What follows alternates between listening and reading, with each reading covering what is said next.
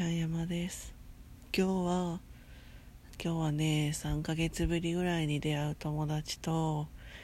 駅で待ち合わせしてそこからずっとお散歩してました。2時から6時前ぐらいまでだらだら歩いてで1個行きたいところっていうか古道具店ってやってるからそこをじゃあとりあえず目的に歩いていこうかって言って歩ってとにかく歩いて休憩もせずに。でなんか喉乾いたからなんか買おうって言って3時間ぐらい過ぎていきました。お店が全然見つからないデーでした今日は。でもめっちゃ楽しか